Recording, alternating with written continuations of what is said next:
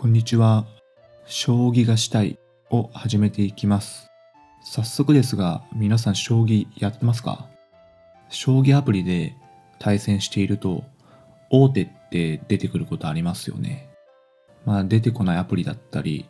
設定で変えられたりはするんで、ちょっと全てではないんですが。で、この初心者の頃あるあるなんですけど、大手をかけ続けていれば勝てると思って、ひたすら大手するんですよね。で、そうなってくると、相手の王様にスルスルっと逃げられて、気づいたら相手がたくさん駒を持っていて、逆に負けちゃいましたとなりがちです。そこでなんですけど、相手に勝つ、相手の王様を詰ますには、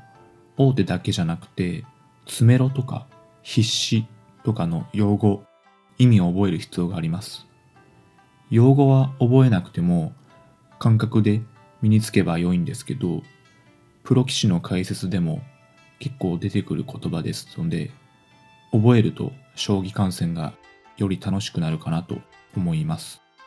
ということで、今回は大手、詰めろ、必死、詰みの違いについて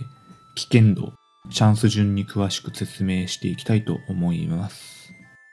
まず大手です。これは皆さんもよくご存知かと思います。次の手番、順番で相手の王様を取りますよという意味ですね。次の手番で王様を取ると言われると結構不穏な感じがしますけど、王手をかけられたからといってそんなに焦る必要はないです。例えば王様が動けるのであれば逃げてもいいし、王手をかけてきている駒を取ってしまう手段もあります。また、場合によっては、合駒、王手をかけてきている相手の駒と自分の王様の間に駒を割り込む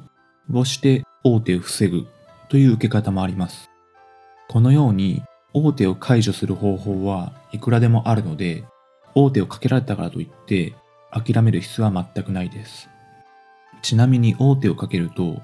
ついつい王手と言っちゃいたくなるんですけど、言わないと罰則というルールはないです。次に詰めろです。これは次の手番で詰みですよという状況です。大手と何が違うかっていうと、大手は王様に直接働きかけていて、次に何もしないと王様を取れちゃいますよっていう状況ですね。で、一方、詰めろは大手がかかっていないけど、次に何もしないと負けますよ、勝ちますよっていう状態です。盤面がないのでイメージが湧きづらいと思うんですが、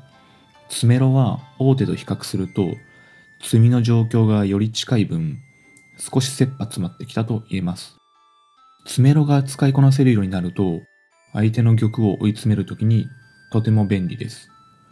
大手は初心者でも直感的にわかるんですけど、詰めろは一歩手前の手といった感じなので、これがわかるようになると一歩上達ですね。えー次に必死です。必死っていうのは詰めろの進化系で、どうやっても逃げきれない、受けきれない詰めろの状態を指します。つまり、どんなにあがいても、いずれは詰まされてしまう状況です。相手に必死をかけられた場合、もはや自分が詰まされる前に相手を詰めるしかなくなってしまい、まあ、これは正直絶対絶命の大ピンチっていう感じですね。はい。で、最後に詰みです。途中で何度が出てきましたが、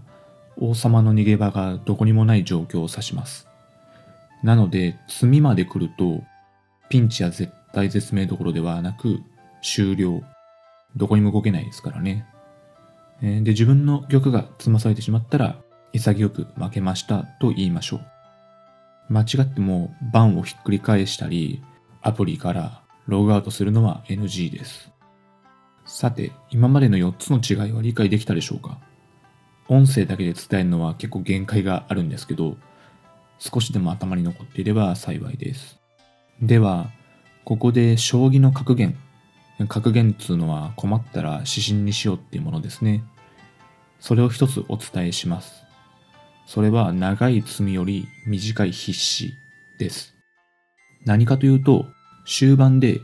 現時点では自分が負けなそう、でも相手の王様も詰むかわからない。多分詰みそうだけど、時間がなくて読み切れない。という時に、無理に詰ませに行くよりも、わかりやすい必死をかけた方が、勝ちにつながりやすいということです。無理に詰ましに行くと、実は詰みがなかった。途中で間違えた際に、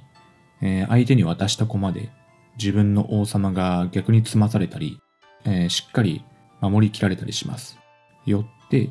確実に勝てるとわからない状況で自分が負けるリスクを増やすぐらいだったらわかりやすい必死をかけた方が無難、勝ちやすいよっていうことですね。将棋は点数制ではなくて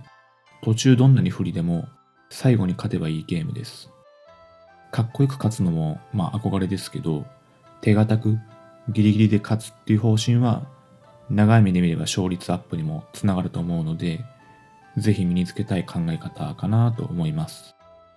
えー、じゃあ今日はこんなところで終わろうと思います。ありがとうございました。